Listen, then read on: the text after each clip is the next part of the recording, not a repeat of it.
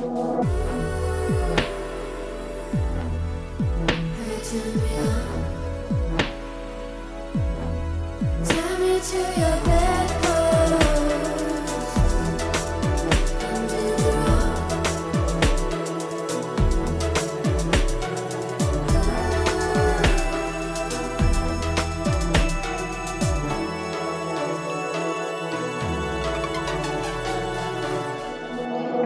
everyone, and welcome to the Bedpost Podcast. I'm your host, as always, Erin Pym.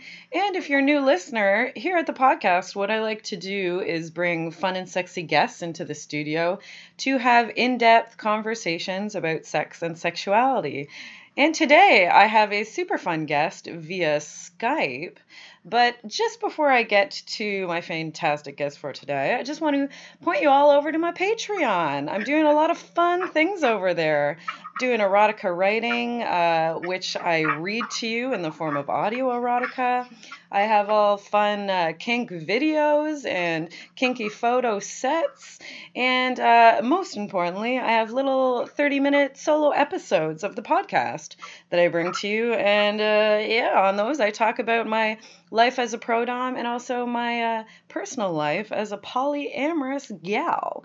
So if any of that interests you, or you've just been a long time listener and want to throw me a couple bucks in support, you can do so at patreon.com slash the bedpost show. Without further ado, I've got someone on Skype today. Uh, this has kind of been a long time in the making. Uh, I've definitely, I'm definitely fangirling a little bit. I do have to say, definitely have a Twitter crush on this person. Uh, and um, introducing adult talent and sex worker Mercy West. Hello, thank you so much for having me on. Oh my gosh, it's my absolute pleasure. We uh, uh we are connected through Dick, were we not? Dick Wound. Uh, yeah, yeah. I worked, uh, I, you know, I interviewed with them for their uh, what's their show's name? What Off the uh, cuffs. Yeah, there we go. Um, and that was really fun. I've never talked to that many people at once, and it was super cool. yeah, because they probably had Lectual Romance in the room, uh, mm-hmm. Minimus Maximus, and of course the infamous Uncle Dick Wound. yes, I everyone was so great. I had such a nice time. And I'm really happy with how that interview turned out. Like it's one of my best, honestly. That's amazing. I'll have to go back and listen because that that truly is one of my favorite pods. So, for our listeners who who haven't um, heard that episode of Off the Cuffs, why don't uh, we talk about exactly you know what what we mean by uh, adult talent and sex worker, and all the fantastic kind of things that you do because you're kind of a, a person, a human of all trades here in the sex industry. what are all the things that you that you do? Um, well, I started.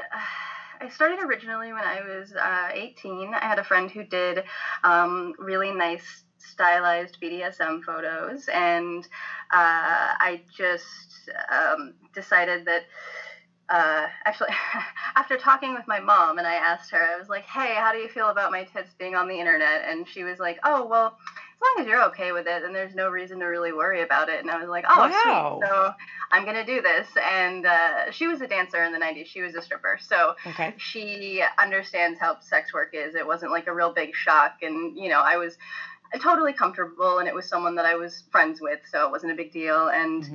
Um, that's really, I, I, mean, that's that's kind of an amazing thing right there. That your mom was like, "Sure, honey." yeah, she. I mean, she knew that I was gonna do it either way. Like, really, right. you know, I was uh, of age. It was something that was, you know, I felt totally comfortable doing. That I know that she had been a sex worker in the past, so there would really be no point in her giving Saying me no. kind of pushback, you know, unless there was something that she was seeing that was dangerous or that was, you know, really gonna cause a problem in my life. And she was like no you know i was a smart kid so i wasn't a kid i was 18 but i was yeah. smart and i knew what it meant like socially. I just wasn't sure how i felt about it and how she felt about it and how i felt about the fact that my friends or my family you know whatever could come across this stuff. And she's like well you know it basically you know what she said was how you feel about it is really at the end of the day yeah. what matters. Yeah. And that's the truth. And that's honestly what I live by to this day. And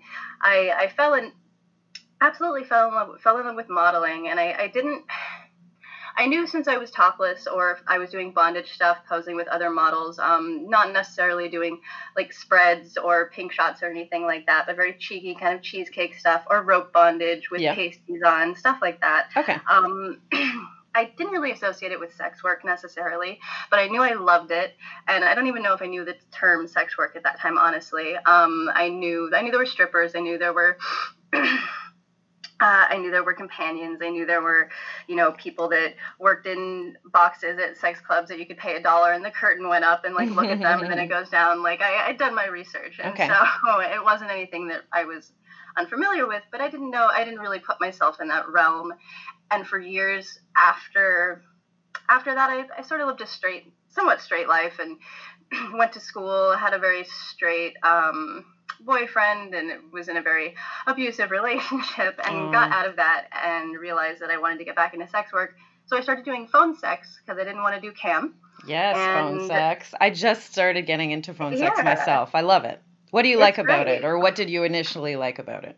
I just I liked that I didn't have to show my face because I at the time I was still very very insecure about not having large breasts, not being five foot eight, not having yeah. long blonde hair, whatever it was, and um, so I was like, yes, I can totally do this. I can pretend to be someone else, and I actually right. pretended to be other people and used other photos that I bought off websites. Um, I didn't steal other people's photos. I bought photos that were made specifically for this purpose. Um, yeah, I have a friend. Yeah, I have a friend who's been doing sex work, uh, or pardon me, phone sex operator work for um, off and off for like eight years, and she does the same thing. She kind of has like three different personas, like a mm-hmm. you know a dominant persona, girl next door persona, and I forget what the other one is. But any, but anyway, she does the same thing. They kind of the service I think actually provides you with just generic images, you know, yeah. for your profile. So it, it's you know it's not actually pictures of her, but who, I loved it. Yeah, yeah, yeah. So I thought it was fascinating. I was like, I really liked writing at the time, so I loved being able to write these big, long, like,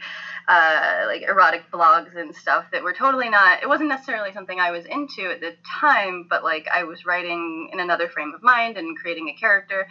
But then I, I got really tired of that, and the people were like, "Oh, you're really good at this, and we know this isn't you." Like maybe you'd be good at doing stuff as you. And I was like, yeah, that'd be a lot easier probably. Like I felt for some people being themselves isn't easier. Yeah. But for me being myself for my mental health and for just how I am it's much easier for me to be as close to myself as possible in my um in my work and how I portray myself. It's a lot lot less confusing, that's for sure, because you don't have to yeah. keep your identities and your backstories straight and your yeah. you know, yeah, yeah. Um, but then I, I, just went from phone to cam, from cam to I had some friends who I mean I really liked cam. I enjoyed it. I it was what I did for years straight. Um, it was my bread and butter as well as phone sex. And then I uh, I had a friend I had a friend who owned a professional BDSM site, and they were like, "Oh yeah, you don't have to have sex with us, and basically like you'll just do what we do at the club on a Saturday night, and you'll get paid for it, and then you'll have an awesome video of it." And I was like oh, why wouldn't I do this? Yeah. And uh, there's like no reason for me not to do this. I'm gonna like it's gonna be great, and it was. It was really awesome. Uh, mm-hmm. That was for uh, PainToy.com. I don't think they're shooting anymore, but uh, it was a fun fun time. I've worked for them for three or four times, mm-hmm. and um, and then after that, I worked for Insex a few times, uh, or Intersec, and then I worked for Kink.com, and I continue to work for Kink, and then I decided to stop shaving, and now I do hairy porn, and I'm super happy that I don't have to shave. And yeah. I make, uh, I produce a lot of my own clips. I do a lot of fetish clips as well as boy girl stuff and lots of queer stuff.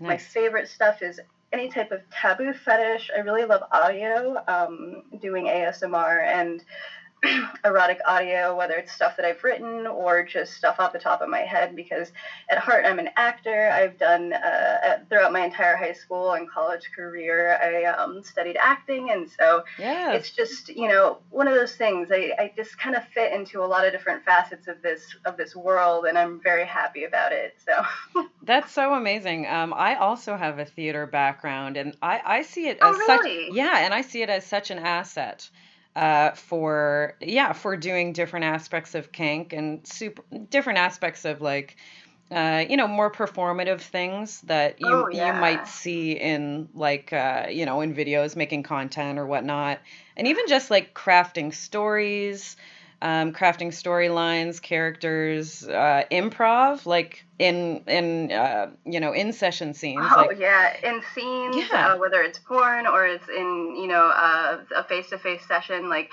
I cannot tell you how many people just have praised me over and over. They're like, "Oh my gosh, you talk and you don't feel like you're, you know, you're very confident. You don't feel like you're insecure in what you're saying, and you're very, very like sure of what you want to say." And I'm like, "Yeah, that's because I've learned how to bullshit. Like I yeah. really, really, as as funny and as sexy as it can be, like."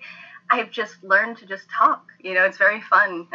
Yeah, yeah, and that's that's a good point that you bring up. Just even the confidence that it gives you, like, you hmm know, to just to learn to speak in front of people in a confident way. It's like, oh man, that that theater, that you know, that BFA, that Bachelor of Fuck All, really, really, uh, actually helped me a little bit. Yep. No, I love it. I, I always meet uh, theater nerds uh, throughout the sex work world, and it's Yeah, just, it always makes me smile. And as much as I didn't really like doing the phone sex, um, where people sort of saw me as another person because I had the photos out there, yeah, um, the photos of the other people, like yeah, in person, when I'm face to face with a person, or if I'm on cam and someone wants me to role play, like yeah. that is where I totally thrive. Like if someone gives me a good, and it doesn't have to be super detailed, but if they give me a solid idea of what they want, Just a premise. That's all you yeah, need. Yeah, like I will not let them down. Like I am so, oh my gosh, it's my favorite. Like Yeah. I will throw myself into literally any role, like with so much passion if I'm being paid enough and I like you enough, you know. Yeah, I'm the same way. Um, I mean, when I'm like, when I think about like in my professional life, the things and the sessions and the kinks that I truly, truly love to do, um, role play is like the very top, and and the and the ones that I kind of have the most experience with as well. Um, I always go to role play as like my top as far as like expertises go oh yeah. because like I, yeah i get the same feedback where it's just like it's very natural to me to just completely immerse yourself in a scene and in a hmm character uh and, and for other people they're just like how do you do that and i'm like that's a great question uh yeah, it's uh, I'm not exactly sure. Like I've always i don't know how to not do that it, for yeah, me that it's that something that I've always done. You're right. yeah yeah yeah so okay so let's go back um I I love this story about before you got into even just doing uh, modeling and putting your stills out on the internet. I love how you asked your mother first. That's kind of that's not something you hear about. It's like usually people are doing the sex work stuff first and then coming out to someone in their family about it after. I'm I'm Yeah. very curious what your thought process was and even just like the atmosphere of, you know, a sex education in your household that made you do make that move and do it first.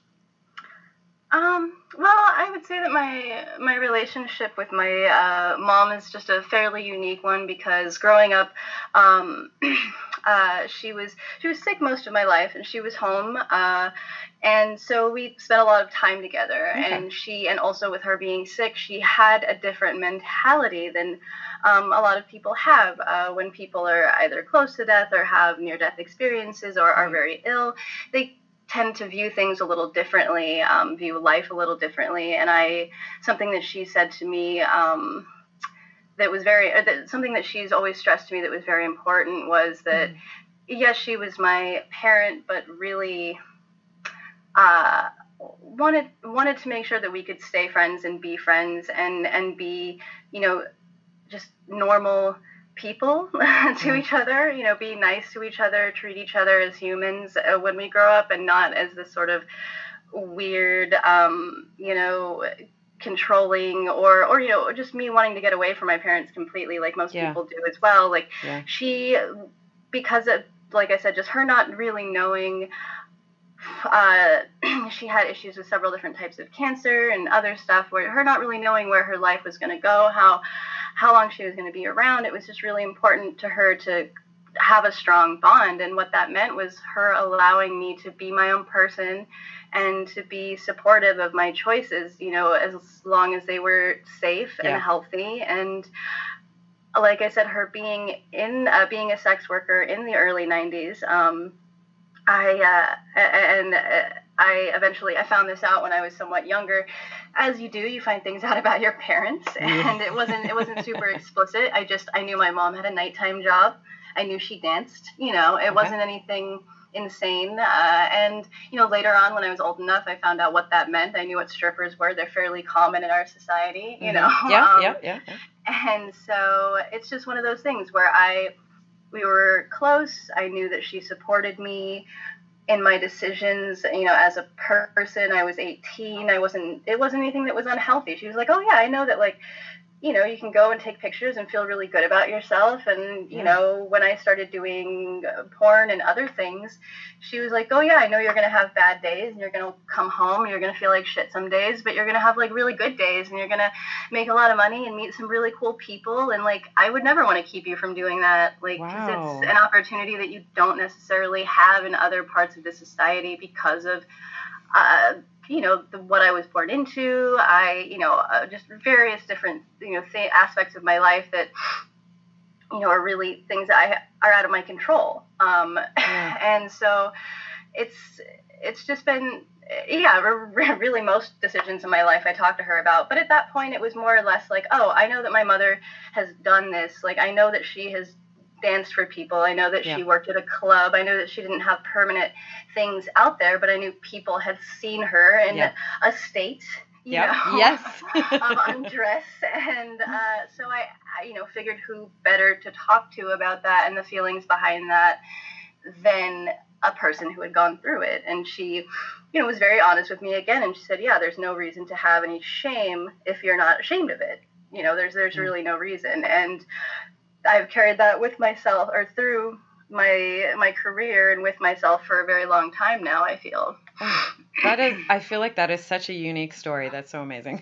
oh, thank you, thank you for asking the question. And yeah, as far as sex education, I just um, it was all very simple. It just came down to if when I asked questions, you got answers. Answered, Amazing. You know, and if if there was something like I oh god, there was a there was a time when. Uh, uh, there was a rumor going around school that I had a crush on a girl, and everyone was teasing me, and it was so awful. And like, I did have a crush on a girl, but it was another girl, and it, there was just, I knew there was no way I could tell certain parts of my family, but I knew I could tell my mom, and there wasn't any, she didn't treat it any differently as if I was because uh, the same thing had happened with boys at other times in my life or whatever and mm-hmm. she it was just all very you know positive and the same and like oh these people are doing things that are wrong you know, versus I think a lot of parents go like, oh, well, if you weren't gay, these people wouldn't be doing this, or yeah, oh, if you didn't yeah. have a crush on a girl, then you wouldn't be teased so much, or whatever. It was yeah. always very, people should treat people well. There's nothing different or bad about you. You're just a person. Yeah. and I'm I'm wondering because that uh, that's you know kind of a first coming out like Oh, oh, for sure. You know, uh, did you have a similar, similarly positive experience uh, when having this conversation with your mom about being non-binary? Oh, definitely. I think um, it, my my femininity and the way that I viewed myself was something. Uh, I viewed myself as inferior to to what um, was expected of, of women in our society um, was something that she viewed, you know, in me from a very young age. And as much as she tried to not enforce that and be a very positive influence um, with the media and and just other children and some adults um, being a huge influence on that as well. There's only so much you can do, especially as a as a parent. Yeah. And uh, and so it still was very instilled in me that I was to look at myself in a very negative way. Um, and I, so I struggled to get through a lot of that. And I feel like that was something that I had to get over first before I could actually start peeling back the layers and understanding who I was. I had to start liking myself yeah. for who I was and not trying to change myself constantly. Yeah. And so, since it was something, you know, this was something that she had really seen me struggle with for so long, Uh, it, it, it was just it was something that was natural and made sense and i honestly don't think i ever i don't know if i ever actually came out? came out to her. I think i had a i was in a relationship uh, where i was um because she she's known about my kink stuff. She's known about everything for a long time. I was in a relationship uh, uh, basically a ddl uh, a ddlg relationship with a mm-hmm with another non-binary person and that was just how we interacted and we would go to like little events and stuff all the time and she would know where we were going and what we were doing and it was just it was all very sweet and you know we would he would um, they would cook dinner for us and all sorts of stuff and they were they were lovely and mm. so um, I think there was a there was a certain point where she realized that I was identifying with male pronouns or that I was um, I guess taking on more of a masculine role in a relationship. Okay. But yeah, there was never really a you know, we were just very close and there's there's never really there wasn't really a coming out, I don't think. Mm-hmm. Did you um even when you were first kind of doing some very early, kind of demure, uh, you know, safe-ish for work photo mm-hmm. shoots mm-hmm. when you were quite young, were mm-hmm. you indulging in kink in your personal life at that point? Like, when did your personal interest in kink kind of start to develop?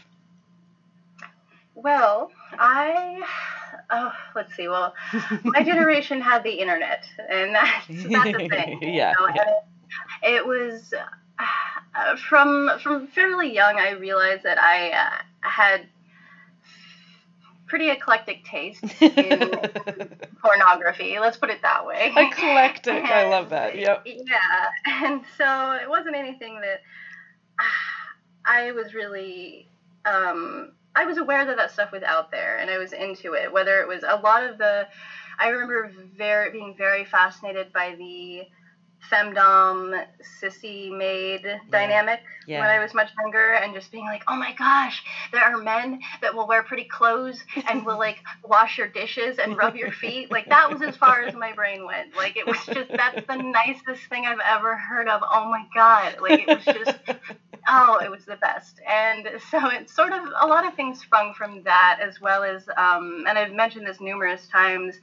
Uh, but like my I, I, also explored the erotic art section of the used bookstore in my ah, hometown yes, a lot, yes, and yes. I found a lot of old UK rubber magazines. Oh, um, nice.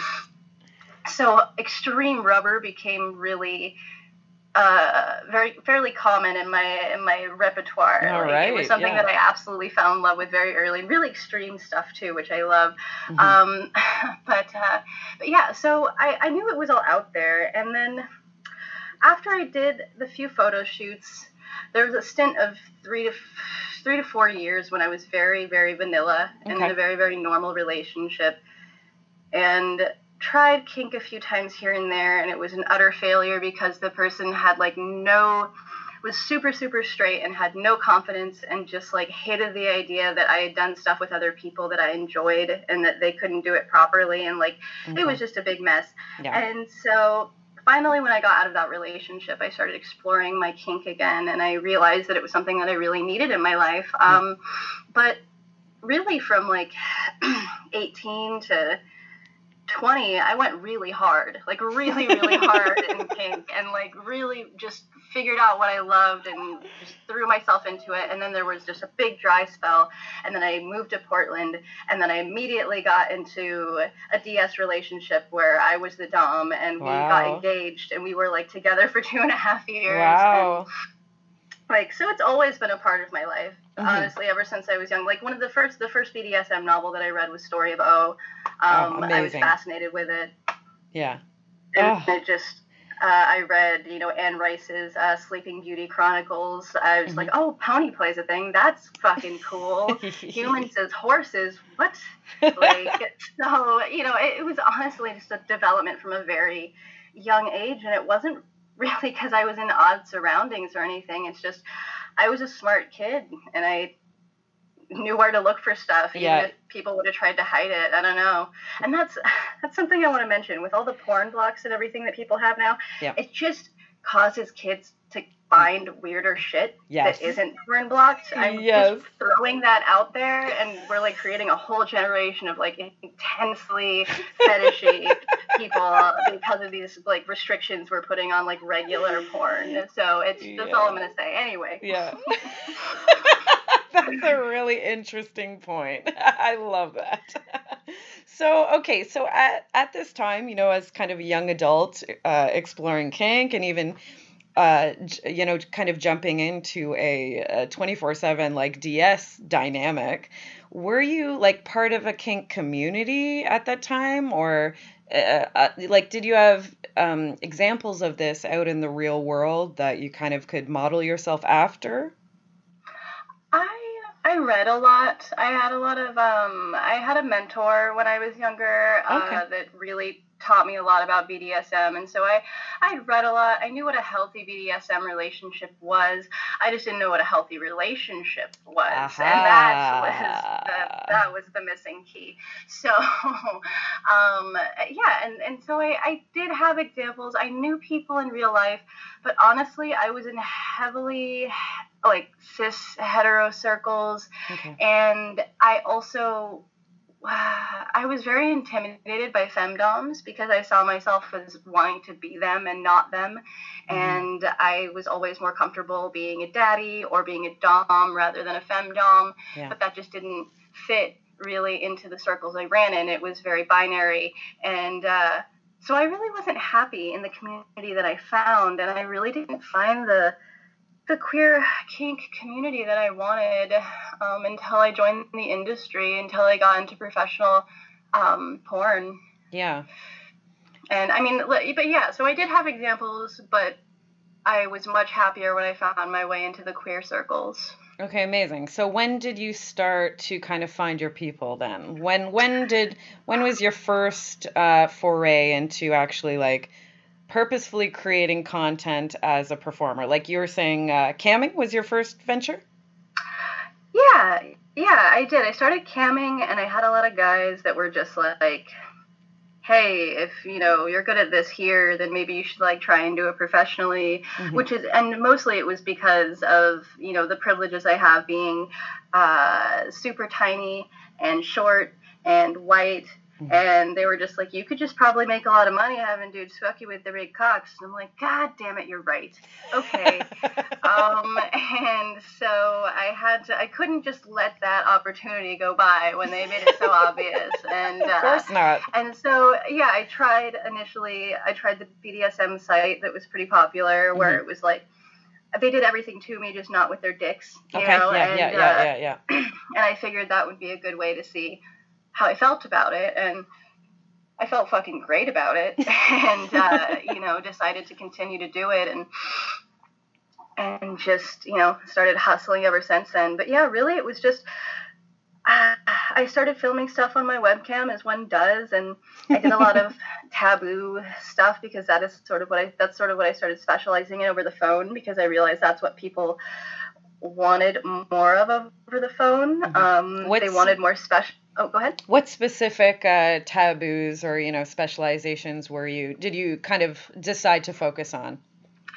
Well, it really what it comes down to is like I I learned that uh, the only real the way that I could make a lot of money doing phone sex was talking about taboo stuff was because uh, people can kind of get regular stuff other places and for very cheap. Yep. And so the people that want to pay a lot of money, they want a very specific service, and they want to make sure you know how to supply them with that. And so I'm fine doing uh, different types of age play scenarios. Mm-hmm. I'm fine playing a younger person. I'm I definitely do a lot of like bathroom and toilet stuff, which a lot of people are very like super sensitive about. Right. Um, and they are afraid to bring up to regular phone sex people, and I'm just like, it's we're just talking about it. Yeah. It's fine. Yeah. Like, um, and of course everybody has limits, and I would never ever judge anybody for having limits. I just don't have that many limits when it comes to over the phone stuff because I feel like a lot of people, like people, really deserve to have their fantasies fulfilled, especially if they're reaching out in such a way that isn't harmful to other people. Yeah of course. And so,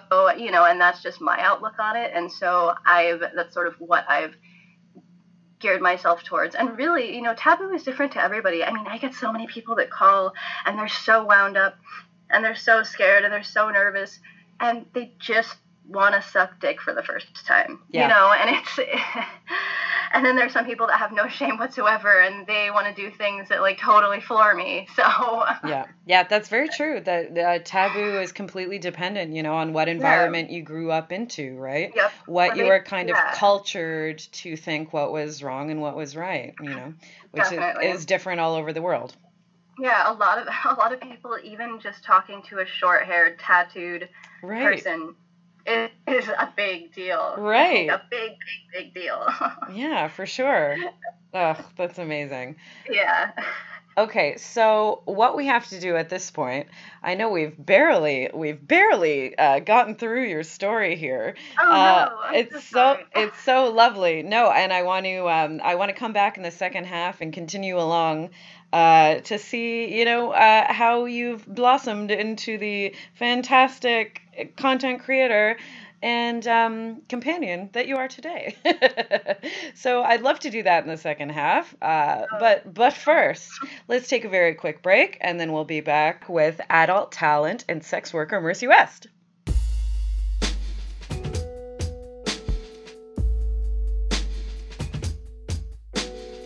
Let's take a moment to talk about our lovely sponsors, shall we? First of all, Oasis Aqua Lounge is a water themed sex club located right here in Toronto at 231 Mutual Street. Oasis is inclusive of all genders and orientations and is shame free when it comes to pleasure and play. Check them out at their website, oasisaqualounge.com.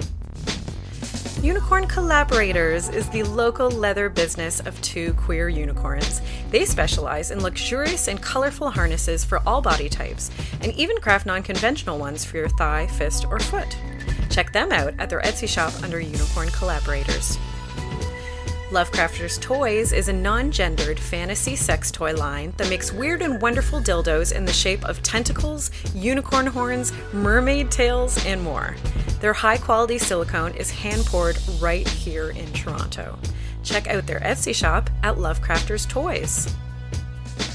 ComeAsYouAre.com is a trans owned, trans operated sex shop that also happens to be feminist and anti capitalist. They carry only the best sex toys and want to give you the best price possible. Next time, use the coupon code BEDPOST, that's B E D P O S T, when checking out at comeasyouare.com.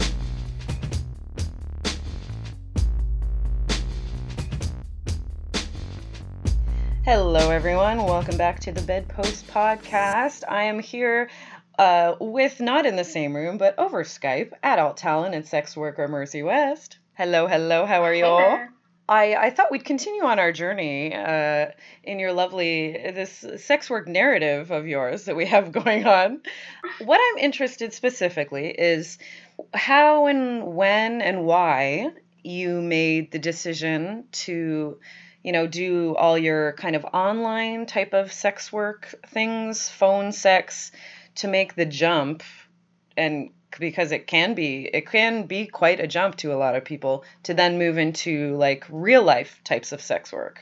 You know it was something that i really wrestled with for a long time. Okay. it it wasn't anything any a decision that came easily to me um, i got started much later than a lot of people that i know did solely because i felt like i didn't have enough knowledge. Yeah. I didn't uh, to keep myself safe, um, and I, I just didn't have enough life experience. Like end of story. That's really how I felt. Yeah. And uh, and so uh, after several years in the adult industry and interacting with so many different people from all walks of life uh, that I really respected and and really uh, just got to know on a very personal level.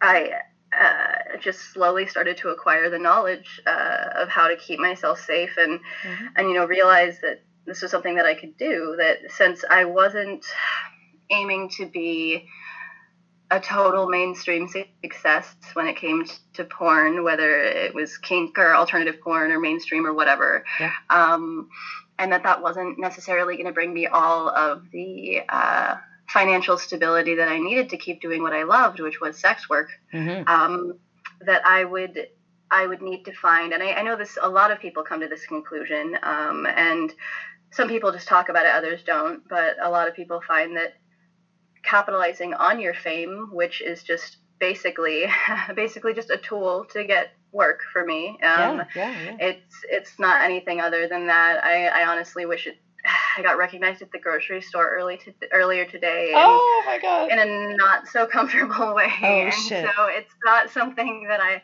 that I necessarily like. No, they didn't. They didn't out me. They weren't rude. They they messaged me after they saw me. It was it oh. was just.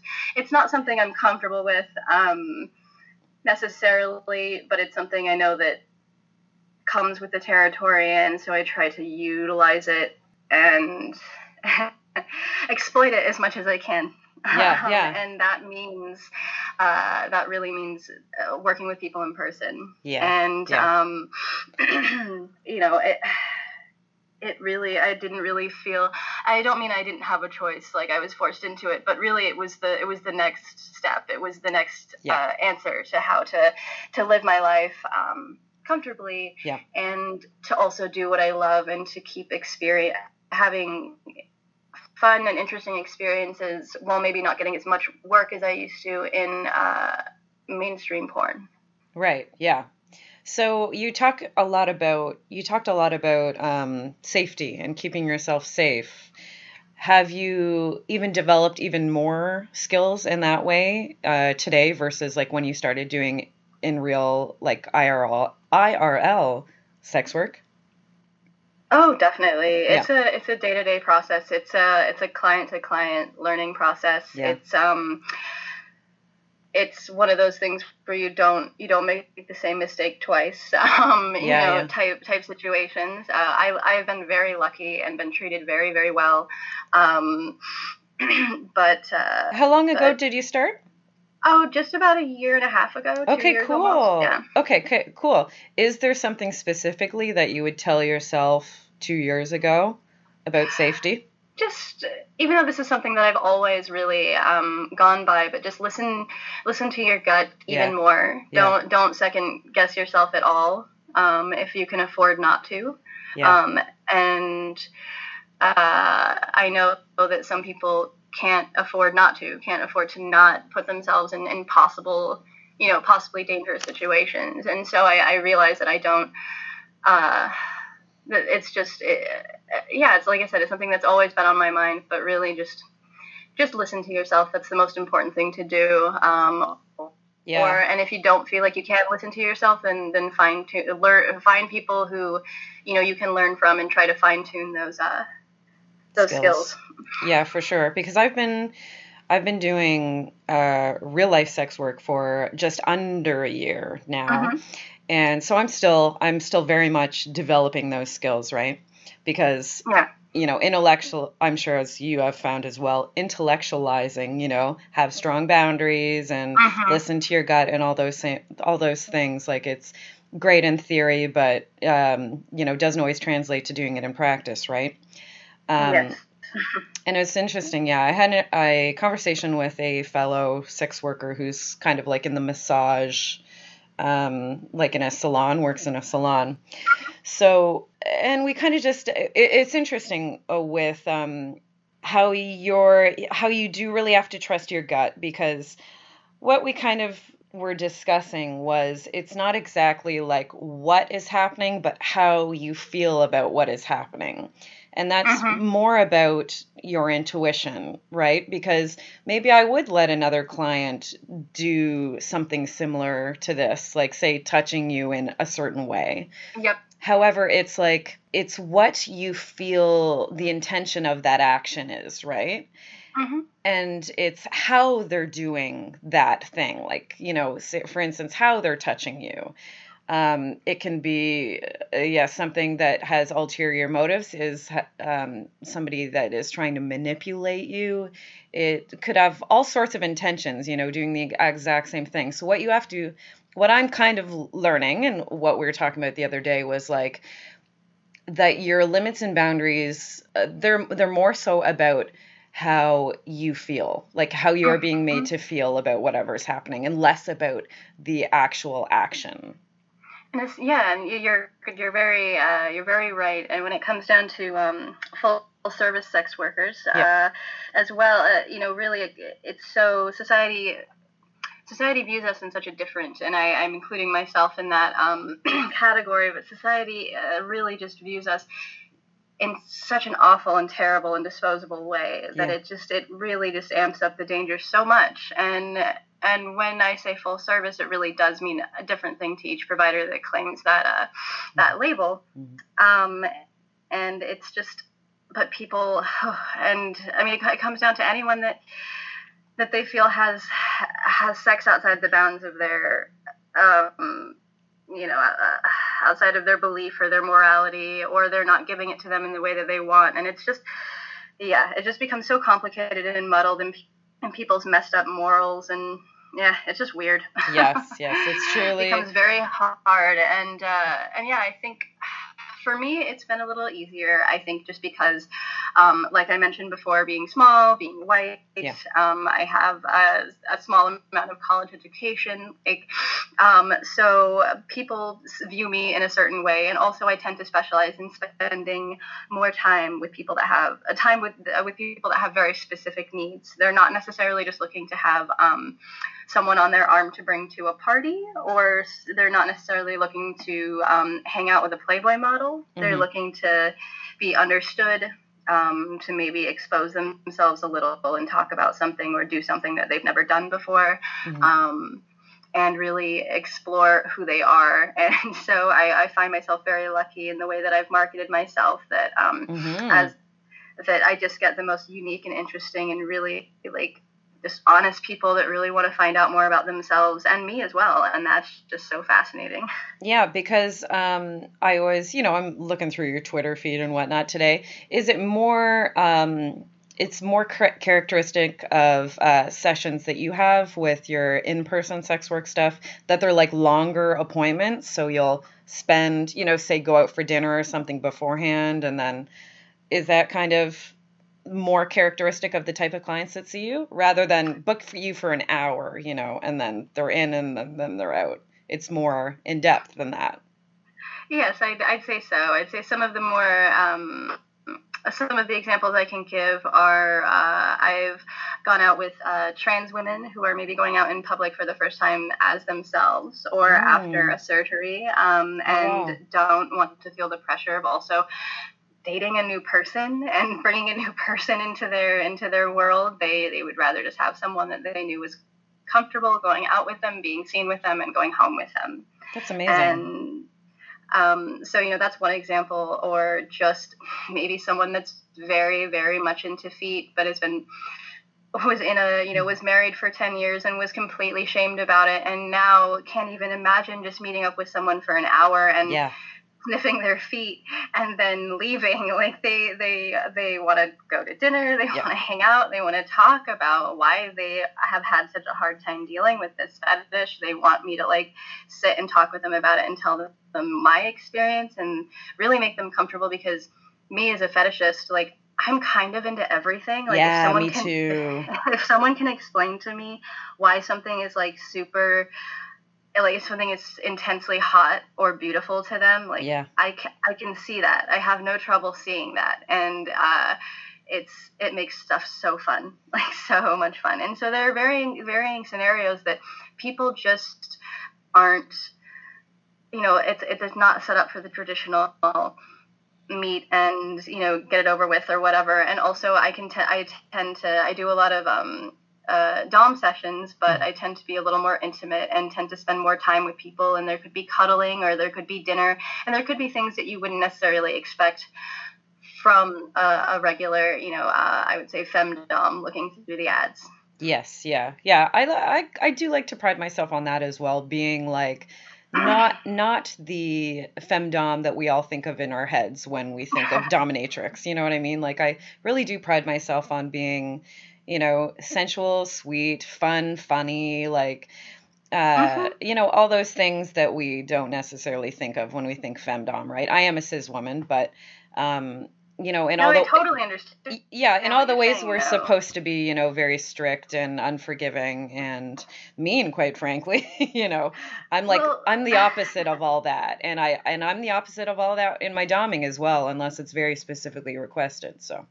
Right, and my my brain totally broke the first time I figured out that I could wear whatever the fuck I wanted and still beat yeah. the shit out of someone. Yes. Like I was like, oh my god, I can wear my onesie and be like sucking on my pacifier and have a huge bondage collar on, but like make this dude's ass bright red and have him like over a spanking bench crying, and everyone will still have the same fucking respect for me. Like this is great. Like I love it, and I just have the more comfortable you are, the more confident you become, and you know who's who's gonna fuck with me in that scenario? Totally. Like. no one. Oh my god. Are you finding the same thing like so you know now now you're coming out with like all, lots of beautiful content um, that i'm seeing on your twitter and whatnot and on your oh, website. geez. like so many different fetishes and so many it, it just looks absolutely gorgeous. Are you finding a uh, the, the same experience with you being you know with you being a non-binary person um, who's not, you know, the quote unquote porn star look.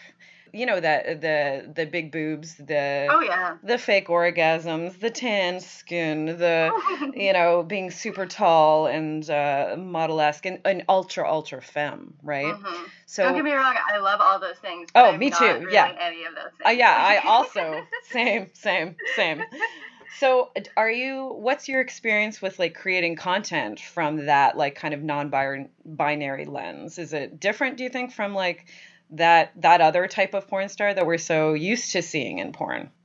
What people like to point out is my um my hardcore gangbang that I did with uh with Kink and where I played the I guess I was cross-dressing uh, a basketball player who was undercover to bust the team for steroids, and they found out I had a vagina, and then all had sex with me, and it was great. Um, but I have a lot of people point to that and be like, "Oh my gosh, it's it was so queer on such a straight site, like it's hardcore gangbang, like it's yeah. a bunch of dicks and a vagina, and that, that's what the site is." But like I managed to queer it up also because thank goodness I had the other great director, um, Madeline Marlowe, who just like let me like totally ran wild with my with my idea and you know let me be really super gay for this and it was wonderful. Um and, That's amazing. uh, so i get to do things like that occasionally when people you know i get good directors that know what i'm good at and know that i can be myself and also deliver what they want. Um but as far as my own content, I mean honestly, you know, I wish it was I wish it was different, but the stuff that sells the most is me, you know, when I'm the most femme, when I, you know, wear dresses or okay. wear makeup and get fucked by a dude. Mm-hmm. Um, but I, you know, since that isn't the only way that I make my uh, uh, you know, the only thing that I market for, the only way that I I make an income, I, I still am able to make tons of stuff that I do like and that right. I do love. And not that I don't like being femme, it's just I, I get tired when guys only want like all the custom videos are like, will you be a little girl for me and then like you know choke on a big dick I'm like all right cool but that's like the fifth one this week and i really really would love to do something for like a queer person or something you know yeah um, yeah and so that can that can get to me a little bit not that i don't love doing those other things but it's just you know I, so i get to I, I make I mean, I have everybody tell me, like, if you make one kind of video, then people will know to, to, come to you for that one kind of video and they'll buy it. And I'm like, I fucking can't. Like, I love everything. Like, I need to make everything. Like, I, there's no way. I tried to make it, I tried to make a store of one thing that I loved, which was diapers. And, like, I just couldn't do it. I was like, this is so boring. I'm only making diaper stuff and I hate it. And I love diapers. But yeah. I'm just like, I, I need to like make a diaper clip, a foot clip, a dom clip, and like a butthole clip all yeah. in one setting. Like I can't, I can't just make diaper stuff and sell diaper stuff. Like even though it would make me more money, it's just not fun for me. Like, yeah. And I love the access. I love the like flexibility of being able to work with like everyone. Like people are like, oh well, are you okay making this kind of video? I'm like, fuck yeah, yeah. yeah. We're as long as we're safe, I'm down. Like that's great. Yeah. And people just, I really wanted to find a fan base that liked me for me and not necessarily from my butt or my this or my that. You know that I really yeah. really emphasized and only made butt clips. Like I just want them to like what I make. Yeah. You know? yeah.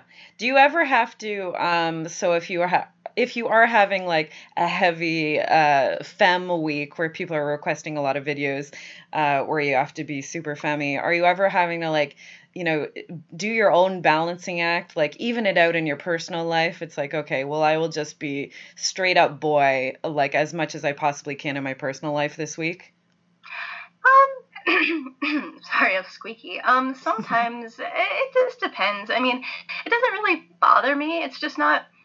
Uh, I've just become so comfortable making content as myself since I've started doing it more over the past year and a half yeah. that it seems like such a production and such a show to be that way. And right. I was really conditioned to be super femme from phone sex um, for a long time too. And so it's taken me a while to to actually sort of relax out of that and um and so eh, I don't know if I really do that. I Yeah. um I think I just I just might be too tired to like pretend pretend to be somebody else.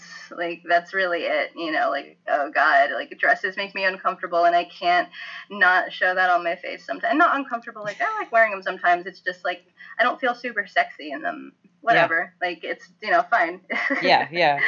but if I but it but I might not be in the mood to shoot something I don't feel very sexy in, you know. Of course. Versus sometimes I'm just like hustle and make whatever. So Yeah, yeah. Because I find why I ask is because I find for myself if I have like a really heavy doming week where I'm like having to be in a Oh. in a really dommy headspace, um, and you know, in a performative way. Sometimes uh, I just like crave subbing so bad, and like just it, I, I'm longing to be in a headspace where I can actually let go and relax, and um, because like I would I would kind of more call myself.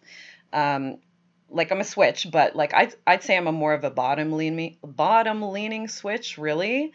So uh, sometimes I'm just like, oh, can I just like do? uh, Can I just like let go, please? Uh, Mhm. uh, one time this week, uh, Oh, that would yeah, be great. I totally get that. Yeah. yeah, I get that, and I think more that more so happens with my in-person sessions where I think there are certain clients that I'll get that really expect and project that feminine energy from me and on me. Yeah. and I, I don't feel it. And sometimes it can just feel very empty and disingenuous when someone's like ah you are the epitome of female beauty. And i'm just like cool dude. Thanks. Like it that has no effect on me whatsoever. Like it's not something i've ever felt. And i've actually like worked the past like five years of my life to like realize that it's okay to not feel anything about that. Yeah. but it's not something i can say to someone and it doesn't really bother me. It- it's or i can say to someone in that moment um Yeah. but it's it's okay it's fine it's just there may be days where due to my mental health and my anxiety that i may have be less inclined to be able to actually behave in such a way that yeah, or be, behave the way that they want me to, or be the be the girl that they want me to. Yeah, for sure. Um, and you find yourself with your content like that you're able to authentically express yourself, like for the most part. Like, do I guess I can, yeah. sure. yeah I, I know probably in your own content it's obviously easier because you're you're the curator you're the director you're the everything but i imagine um like if you go into a scenario where there are other other performers involved like Mhm. are people pretty pretty cool with collaborating with you know what you uniquely bring to the table like the director and the other performers and whatnot Oh, sure. Yeah. I mean, honestly, though, I'll say I'm a bit of a chameleon. I don't really expect other people to like pick up what I'm laying down because most people haven't throughout my entire life. So I'm I'm kind of a like, you know, a jack of all trades. Like I've been on various different types of porn sets. I've been in on various types of uh, you know social interactions with people on dates and whatnot. And you know, it's just you know, I I uh, it's the acting. You know, Yep, it's, yep. um, so I, I honestly like I couldn't. I, I, when I work on a queer set, like I've done two orgies now. I did a pansexual orgy and then just like a queer orgy. Uh, uh, one in Portland, one in Vegas, and like uh, on camera, and they Mhm. were fucking awesome. And everybody wanted to fuck everyone, and everyone was in a good mood, and nothing bad happened, and just it was just great. Everyone was drama free and beautiful and lovely and horny, and um, and so when shit like that happens, like yeah, people are, are down. Like I'll be like, hey, and then I'm gonna put my strap on on, and then I'm gonna fuck them in the ass, and then they're totally gonna like let me choke on their dick, and people were like, yeah, let's make this super gay. You know, like I help make things cool versus like in the in the somewhat straight situation where I'm playing the tiny little spinner that gets like you know skewered on a big dick. Yeah. I, that's that's I'm just gonna kind of be quiet and do what they want me to do. You know, not in a like you know I, I shouldn't say anything way, but just like yeah, whatever. This isn't really like not being myself, but it's really fun. Yeah, yeah. it's, fun. it's, it's fun to have like a pretty lady do my makeup and to like fuck famous male porn stars and like it's yeah. fun. yeah, yeah. Even a bad day is still okay. yeah, fucking okay. Exactly. Yeah. Um, but I much prefer like the orgy sets that I described or like doing, you know, fetish content with another um queer performer. Like it's Oh, it's so much fun when it's good. It's fucking fantastic. Yeah. You still love it after like this is a long story of yours. Like you've you've it seems like you've gotten in the industry like for the majority of your life essentially. Like is do you still absolutely love it? Oh yeah, absolutely. I don't think if I just did porn or I just did in real life stuff or I just did phone, I would love it. But like, oh, oh it's you know I, I think there's so many ways so many things. This is that's really what i try to explain to people when they pull the bullshit of like well you can only do it for so long right? And i'm like well actually yeah. people always fucking want porn and there's always going to be a way for people to pay money for porn. And as much as like it's changing just like the music industry did with streaming and, and you know and internet stuff like fuck, porn's going the same way. It's just a bit slower, and there's always going to be able to. You're always going to be able to make money from it, especially if you're independent, because people are leaning more towards you know supporting independent performers and creators rather than giving their money to Playboy or Kink. And so, um, I think it's really it's really great. And there's so many. You know, I can be behind the camera, in front of the camera. I could do all sorts of stuff. So it's just. Uh, I have so many options, and I fucking love it. Yeah, That's I don't. Amazing. I don't. I don't necessarily like love some of the politics and some of the issues in the industry, and I do my best to help to work to change those things. Yeah. And it's also part of me is like very glad that I don't do that much mainstream work and mostly stick to like hairy fetish stuff when it comes to the big sites that I do now. And I work mm-hmm. for kink.com occasionally, which is always really fun. And I hopefully will work for Crash Pad Series very soon. Oh, that'd be great. Yeah. Oh, that company's fucking fantastic. Yeah. Yeah, yeah. We've been in touch for a long time. It's just we have to find the right uh, right person they want me to work with and get me out there. But cool. I'm so excited. oh, that's so amazing. Thank you so much, Mercy. We we ought to be wrapping up at this point, but I would love for you to tell everybody where we can find you, purchase your things, support you, all that fun, amazing stuff. Uh, yeah, I'm I'm most uh, active on Twitter, and that's gonna be at or uh, it's gonna be at underscore Mercy West underscore. Mm-hmm. Um, I just opened up my OnlyFans as well as my AVN Stars uh, network uh, page, um, and you can find both of those under Mercy West. Um, and uh, mercy-west.com is my website. You can purchase videos and find links to all of my other purchasable content, all the content I have on other sites, and you can find ways to contact me for in-person sessions. Amazing. Uh, thank you so much, Mercy, for talking with me today. It's been such a pleasure hearing your story. Of course. Thank you for having me. It was wonderful.